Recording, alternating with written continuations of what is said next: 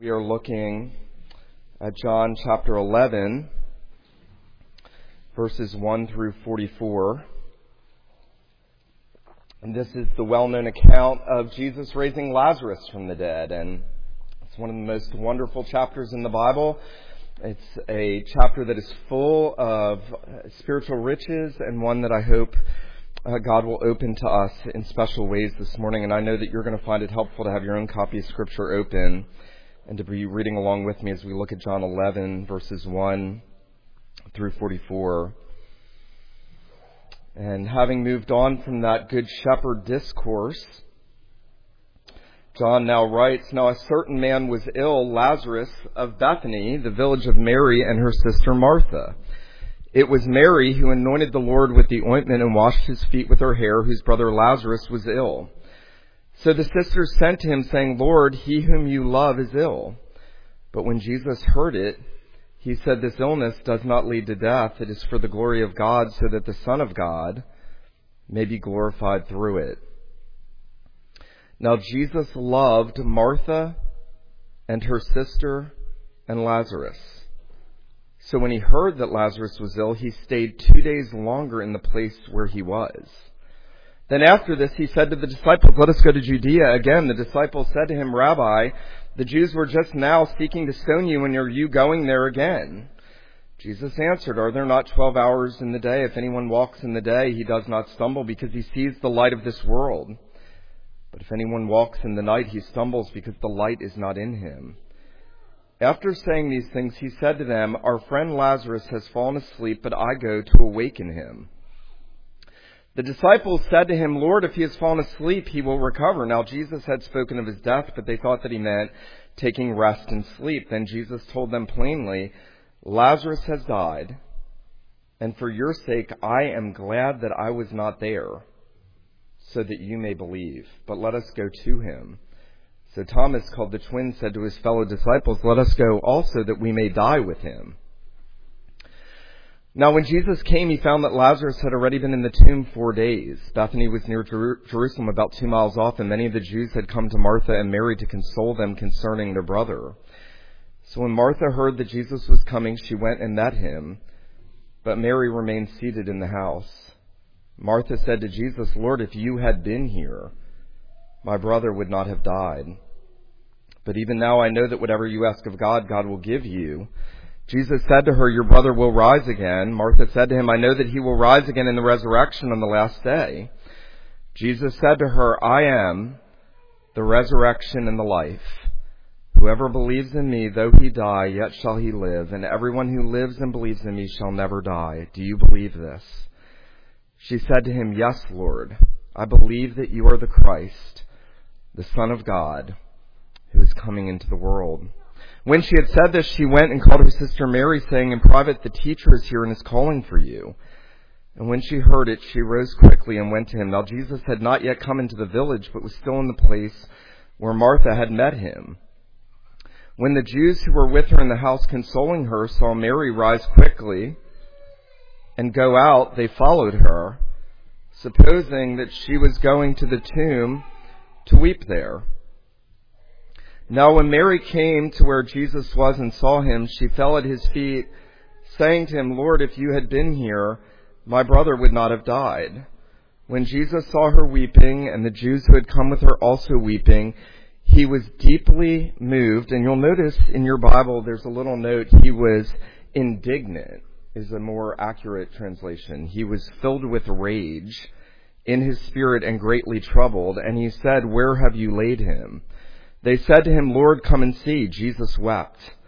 So the Jews said, "See how he loved him." But some of them said, "Could not he who opened the eyes of the blind man also have kept this man from dying?" Then Jesus, deeply moved again, came to the tomb. It was a cave, a stone laid against it.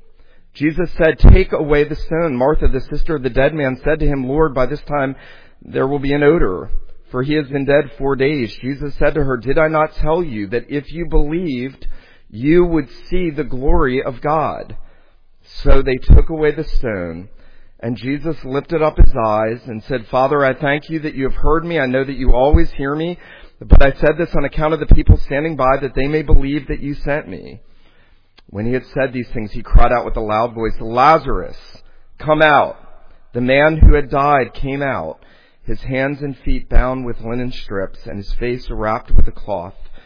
Jesus said to them, "Unbind him and let him go." The grass withers, the flower fades, but the word of God endures forever. Well, one of the frustrating things in the Christian life, and I'm sure if you've been a Christian for any amount of time, you know this. One of the frustrating things in the Christian life is when we pray for things that we know are good things, when we pray even according to God's will in His Word for those things that He has promised to do for His people, and yet the Lord delays in answering that prayer. That is often a great cause of consternation for Christians. We wonder, does the Lord hear me? We wonder, why has God said in His Word, and why has Jesus said in His Word, whatever you ask in my Father's name, in my name, according to His will be done for you. And we ask, and we cry out with sincere hearts, and the Lord Jesus delays in answering those prayers, or then He answers them in ways that we would not have foreseen. And that is a common experience for us, and it was a common experience here as we look at John chapter 11 for Mary and Martha and Lazarus and the disciples. This is one of those unusual passages in Scripture where Jesus purposely delays in doing what He could have done, and He works in a very different way to bring about a better result and to bring about more glory to God. This is the seventh of the seven miracles in John's Gospel. You'll remember I told you at the beginning of this series that John's Gospel can be divided as the book of signs and the book of glory. And this is the last of those seven signs. And it is the greatest of the signs. Remember, Jesus has done a number of miracles that John has highlighted, and they're all sort of different in nature. The first miracle was the turning of the water to wine. A simple changing of nature itself to show that He had come to bring gospel joy for the souls of His people. And this last miracle is His raising the dead, who has been dead for 4 days. Now, you probably know this. There are three accounts of Jesus raising the dead in the Gospels. The first is the raising of the widow's son who had just died. When Jesus touches his casket, that's recorded in Luke chapter 7, and He gives her back. And Jesus raises three from the dead. This is the third of those. And you'll notice that John highlights that Lazarus had been dead for 4 days. There's sort of an exponential increase in what we might consider the difficulty of Jesus raising someone from the dead. And yet there is no difficulty. Jesus has all power. And He is the eternal Son who has come to do the very thing that we read in this chapter and to give His people resurrection life. Now, I want us to consider four things as we look at this together this morning. I want us to consider first that unexpected delay, and then I want us to consider an uncomfortable test, an unmistakable compassion, and an unusual power. An unexpected delay, an uncomfortable test, an unmistakable compassion, and an unusual power. Well, notice, as I've already set out, there is at the beginning of this chapter an unexpected delay. We are introduced for the first time in John's Gospel to this family that Jesus is so close to. These are some of His closest friends during His sojourning here on earth. He had spent many days in the home of Martha and Mary and Lazarus. Martha had provided for him in abundant ways. We're going to learn that Mary had this deep affection for the Lord Jesus, so she is going to pour out that alabaster flask of fragrant oil and wash His feet with her hair. She's going to anoint Him for burial. And we're going to learn from this chapter that Jesus had a great affection for Lazarus. He calls Lazarus our friend Lazarus. Now, let me say this before I say anything else. This morning, we can sometimes so fixate on the deity of Jesus that we fail to understand the intimacy and the friendship of the man Christ Jesus. We're going to see so many of Jesus' emotions in this chapter. We're going to see so many of his reactions and the inner impulse of his holy soul, but his true humanity breaking out in response to all of the different things going on around the sickness and the death of Lazarus. But Jesus is intimate friends with these three siblings. And that's why this delay, this unexpected delay, ought to strike us as strange. Notice the sisters send to Jesus in verse 3. They say, Lord, he whom you love is sick. Now, Jesus' first response in verse 4, sending back to them, he says, this is not unto death. Now, we're going to learn that it is unto death. And that's going to become part of that testing of the sisters. But Jesus is intentionally and unexpectedly delaying for the purpose of the glory of God. Notice, it is for the glory of God, Jesus says, so that the Son of God may be glorified through it. Now, the disciples don't understand what's going on. They don't understand why Jesus doesn't just go. They've seen him heal the blind and the lame, the deaf, the dumb. They've seen him give sight to the blind man. Most recently, they've seen the power of Jesus. They know Jesus can do all things. They know that Jesus can heal his friend from this sickness that has brought him to the brink of death. And yet, Jesus purposefully delays. Now, that may seem harsh to you on face value. I could conceive of a fact where an unbeliever hearing this would say, well, that's not the kind of Savior that I would ever follow. But notice that this unexpected delay is driven by the greatness of the love that Jesus had for them. Notice verse 5. Now Jesus loved Martha and her sister and Lazarus. So when he heard that Lazarus was ill, he stayed 2 days longer. He loved them, and so he delayed. Eric Alexander has put it this way. He has said, he loved them more than they knew, so he waited longer than they wished. He loved them more than they knew, so he waited and delayed longer than they wish. You see, Jesus loved them so much, he wanted them to see more of the power and the glory that was his by virtue of being the Son of God. Now, let me say this before we look at that. We can sometimes really struggle in our souls to rest in knowing that Jesus loves us. I've heard it put this way. Every unbeliever will say, you know what I believe about God? I believe that God loves me. And yet, the individual that said that said, and yet no unbeliever believes that, because no unbeliever looks to the Christ who was crucified out of great love for sinners.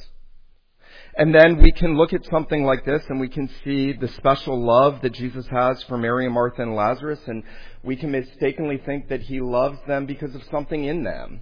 And yet we're going to see their frailty, aren't we? We're going to see their weakness.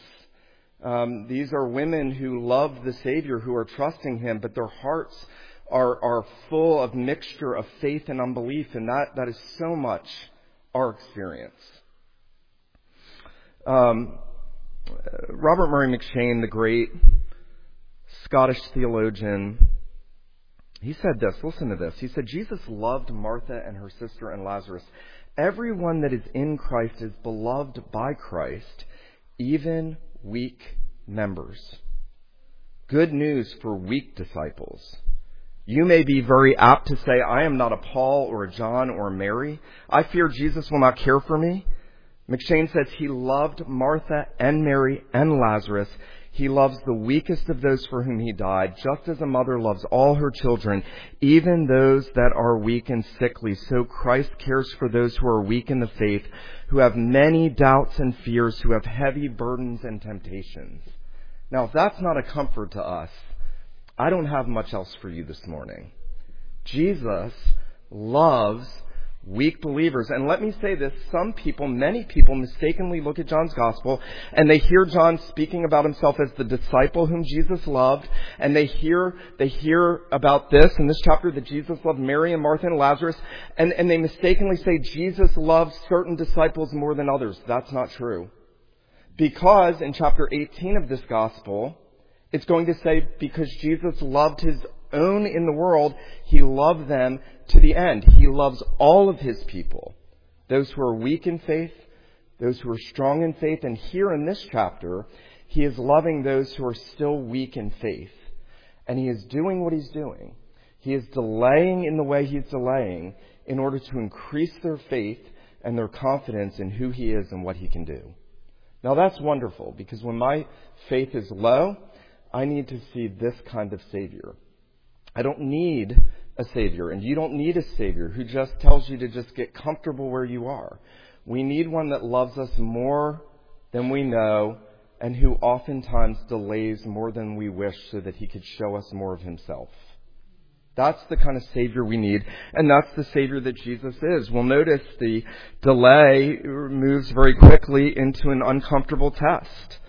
Now, Martha, now that Lazarus has died, notice verse 20, Martha heard that Jesus was coming. She went and met him, and she says to him in verse 21, "Lord, if you had been here, my brother would not have died." Now, think about Martha's statement, and Martha is a woman that just kind of lets it all hang out. I feel a lot like Martha. She just shows it all. And she's frustrated. She's mad with Jesus. "Lord, if you'd been here, my brother wouldn't have died." But what is the mistake Martha's making? Remember the centurion who sent servants to Jesus, and then Jesus was going to meet him, and he said, "Lord, I'm not even worthy for you to come under my roof. Just say the word. You don't even have to be bodily present for your power to be operative in healing my servant." Martha is still so weak in faith, she thinks if Jesus had come and had been present, maybe he could have done something. She doesn't yet understand who the Savior really is and all that the Savior really can do. And so Jesus is doing this to test her. Notice Jesus says to her, and he's already told her, remember, back in verse 4, he sent back, this sickness does not lead to death. That's part of the test, because he does die. Jesus is not wrong. He's going to raise him from the dead. But he's already testing her in that first response. Now notice, he again tests her, and he says to her in verse 23, "Your brother will rise again." And then notice Martha's lack of a mature faith, and yet it is a real faith, is seen in her response. "I know that he will rise again in the resurrection on the last day." Now that's a pretty profound statement for any believer to profess when we say the Apostles' Creed together, and to say it from the heart, "I believe in the resurrection of the dead," is a very profound statement of faith. Most of the religious leaders in Israel, the Sadducees, didn't believe there was a resurrection. And yet, Martha's response is not a sufficiently mature response of faith in Christ, because notice what Jesus says to her in verse 25. He says, I am the resurrection and the life. Now, one takeaway that we can take away from this is that it is possible for us to say all the right truths, and yet not really to know the one in whom all those truths reside in fullness. It's possible for us to make the confession, "I believe in the resurrection of the dead," and yet fail to adequately see that Jesus is the resurrection and the life. That we only believe in the resurrection because he is the resurrection. What a statement. Here's a man standing in front of a grieving friend over the death of his beloved friend, and he says to her, "I am the resurrection. I am the life." What words, what heavenly words they are.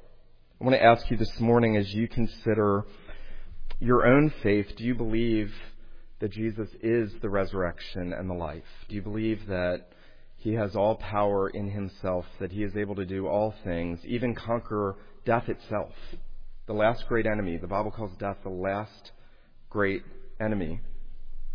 Well, Jesus has delayed. Jesus has now tested.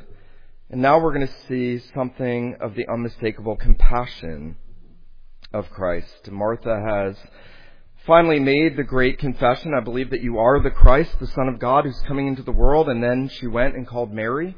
Now, we don't know why Mary delayed. Remember, Mary was the one that sat at Jesus' feet when Martha was cumbered with serving. But here in this account, Mary has not gone to Jesus. And you get a sense that she's despondent. You get a sense that Mary has kind of given up, that actually Martha is exercising more faith than Mary. Mary, who was the first one to come to saving faith in Christ, has stayed back in the house by herself in despair and in grief. And she hasn't gone to the Savior. But now Martha goes and gets her and says, the teacher is calling for you. And notice verse 29, she heard it. She rose quickly. She went to him. Now notice her response in verse 32. She says, Lord, if you had been here, my brother would not have died. You almost get the sense that the sisters were coaching each other on what to say when the Savior came. They say the exact same thing. Lord, if you had been here, our brother would not have died.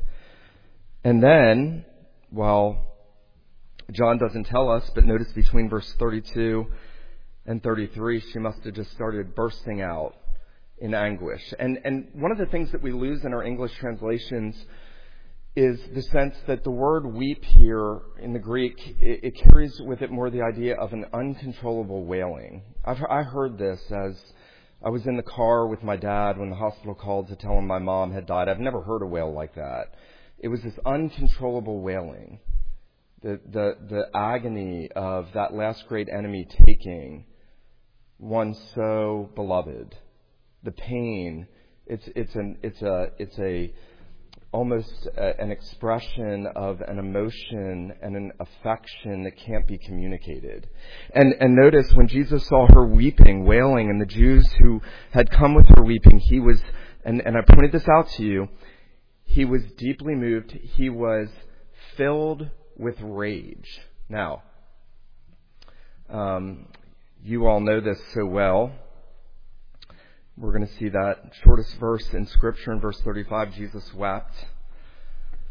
And we see something of the compassionate heart of Christ here, don't we? That he enters into the grief of Mary over the death of Lazarus. We don't adequately think of Jesus, his compassion, his sympathy, his empathy, the way he shares in the sorrows of his people enough. This is where this really burst forth. And yet, and here's the really interesting thing, I was actually talking to Harry Reeder about this yesterday, and Harry said, John Piper disagrees with me on this. Jesus' compassion was driven by anger. I said, I absolutely believe that. His compassion was driven by anger at the effects of death and the evils of death on this fallen world. Isn't that interesting? Jesus' compassion was driven by the rage he had for the way in which this fallen world just brings misery and pain and hurt and loss and suffering. And the Savior enters in to weeping with Mary out of the anger he has. And he comes, and this is beautiful. He's not just going to sit there and weep with her and do nothing. He is driven by that rage to not only weep with her, but to go to the tomb of Lazarus as a conqueror to conquer death. B.B. Warfield, the 19th century theologian from Princeton Seminary, wrote this: Jesus approached the grave of Lazarus in a state not of uncontrollable grief, but of irrepressible anger. I'm going to read that again. Don't miss that. Jesus approached the grave of Lazarus in a state not of uncontrollable grief, but of irrepressible anger. He did not respond to the spectacle of human sorrow, abandoning itself to unrestrained expression with quiet, sympathetic tears, but the emotion which tore his breast and clamored for utterance was just rage, righteous anger at death itself and at the sin that brought that death into the world. Isn't that amazing?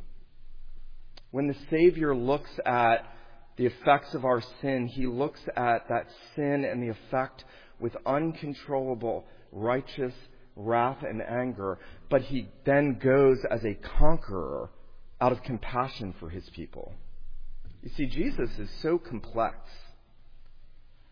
When we read things online, I've often thought about this. So many of the statements people make, theological statements, they are atomistic, they are truncated, they are one-dimensional, and they're imbalanced.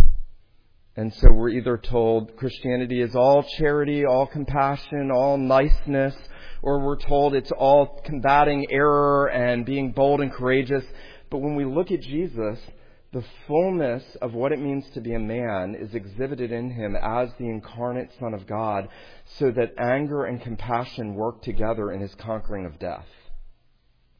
He is so perfectly mature in his humanity, united to his deity, that the Lord Jesus models for us that beautiful, dynamic combination of emotions in his overthrowing death. But what I want us to see is finally his unusual power. Jesus, we have not seen yet conquer death in this gospel. And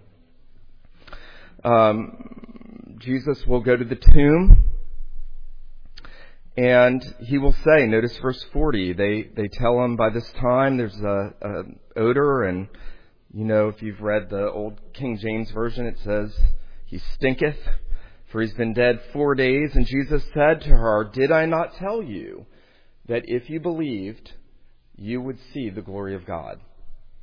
Now, he's not asking her to do anything. He's asking her to trust him to do everything for her.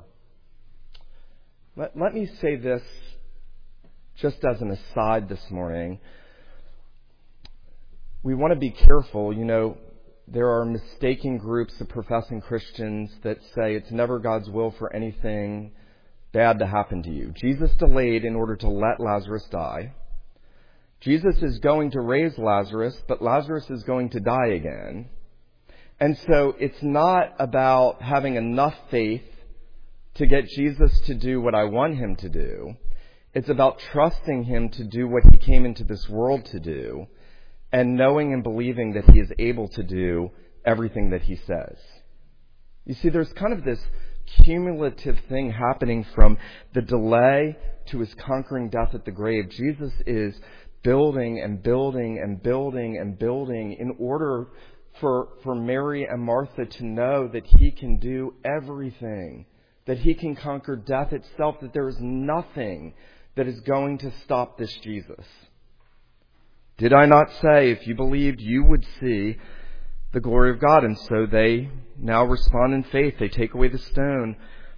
And Jesus, turning to his Father, said, I thank you that you have always heard me. I know that you hear me, but I said this on account of the people standing by, that they may believe that you sent me. And when he had said this, he cried out with a loud voice, Lazarus, come out. And Lazarus came out of the grave. Now, there is a twofold lesson in the resurrection of Lazarus. First, Lazarus serves as an example of men and women and boys and girls who by nature are dead in sins and trespasses. Does Lazarus have any ears to hear Jesus' loud voice? No, he's dead. That's what sinners are by nature. You and I by nature are dead. Lazarus has no ability to hear Jesus, but Jesus, by a powerful and efficacious voice, calls him from death to life, and that's what Jesus does for sinners. Every time someone is brought from spiritual death to spiritual life, they have undergone what Lazarus underwent physically in the spiritual realm. If you ask me what it means to be a Christian, that's what it means to be a Christian. You know, there are many people that say Christianity is a crutch for the weak. No, it's a resurrection for the dead. Christianity is not a crutch for the weak. It's a resurrection for men and women who are spiritually dead in sins and trespasses. And yet Christ is so gracious and so powerful that with a word, he brings sinners from spiritual death to spiritual life. He said back in John 10, "My sheep hear my voice, and I call them." He said back in John 5, "The day is coming, and now is, when the dead will hear the voice of the Son of God, and those that hear will live." And here at the tomb of Lazarus, he's showing us in the physical realm what he came to do in the spiritual realm. And then secondly, he is showing us what he is going to do on the last day in the resurrection of the just. If Jesus could stand at the tomb of Lazarus, who's been dead for 4 days, he can come back in glory on the last day, and he can call every single man and woman and boy and girl who is savingly united to him, whose bodies are still united to him in the grave, and he can call them back to life, and he is going to do that. Now, how do I know that he's going to do that?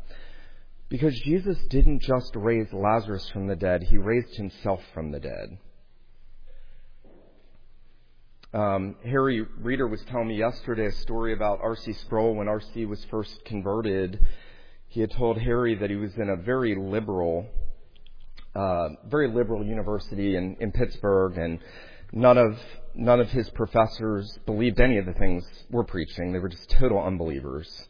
And he said when R.C. was converted, R.C. went to one of his professors and said, "You know, I've been brought from spiritual death to spiritual life." And his professor said, "You don't actually believe that Jesus was bodily raised on the third day."